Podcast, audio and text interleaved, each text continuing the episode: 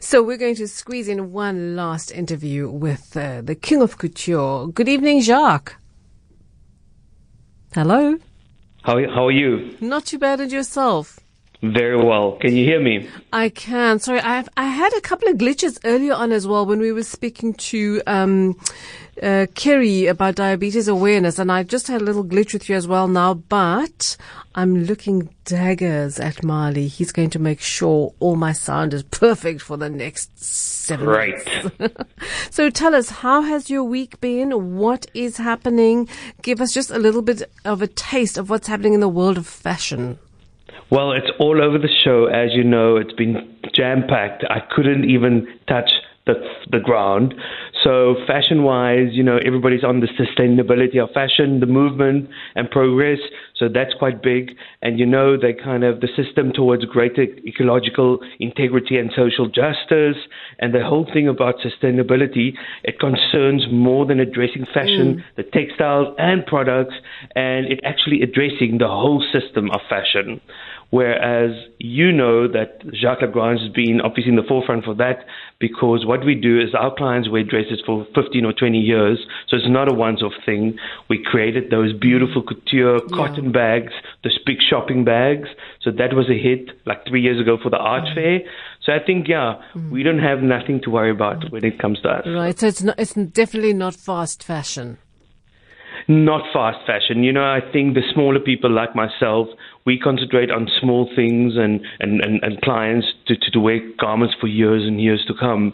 But I think they are targeting the big brands with like the mass production, cheap fashion, and it's like this once off thing that they wear for two weeks and they chuck it out. So I think they're going to kind of hit them hard. Yeah, no, exactly. Because I mean, that also goes right through the, the production chain of, of how, um, the, the type of fabrics that are used, the work and labor processes True. involved and, and what people get paid.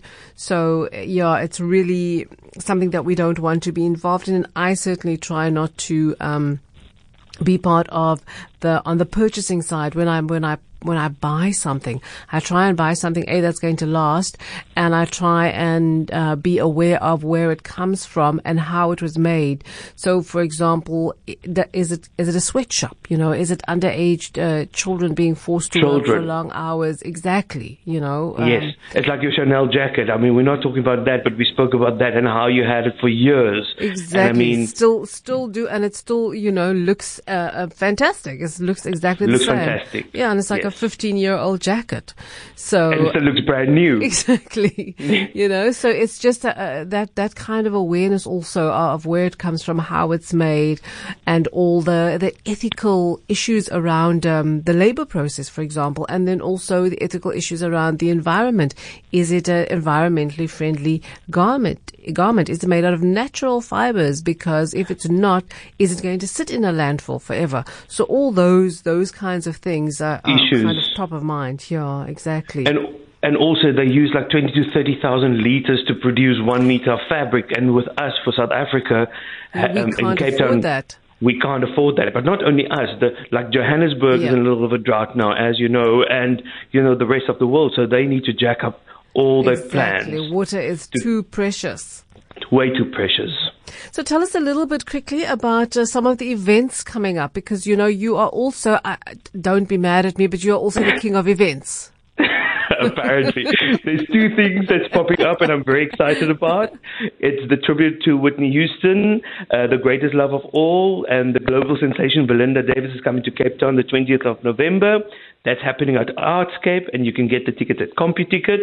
And again, I'm taking my mother; she's my plus one, so I'm very excited about that.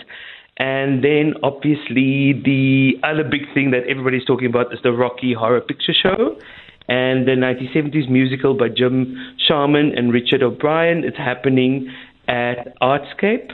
And if people don't know about the the, the whole uh, Rocky Horror Show, it's the musical, and the best to understand it was a tragedy, and its message it was to be kind to your fellow man, or your downfall will be certain. So, I mean, the cars Still and the true, music. Hey? Still true Pardon? today. Still true today. Absolutely. And you know, I live by the, those words. I mean, I mean, you have to be kind to people. Mm-hmm, mm-hmm. And, and on that note, I want to just quickly say something actually about um, the situation with the, the refugees in Cape Town at the moment. Yes. Uh, shocking, shocking pictures Shocking. of children being ripped out of their mothers. Where is the kindness? You know, we've shown these people anything but kindness. I, I, I Hmm. really just that shocking pictures. I, I thought to myself, you know, where's Donald Trump? I mean, Yes. do we we are now. Are we are we America now? We, We American, exactly. ripping Because children away from their, their parents. Yes, because we want to be American. Now we are American, and we actually a disgrace. And I'm uh, ashamed to Yeah. be South African. No, I agree. I agree. Anyway, Jacques, we're going to leave it there. We will chat Thank you so soon much. about more optimis- optimistic topics. Absolutely. Thank you. Have a great weekend. You too. Take care. Thanks. Bye bye.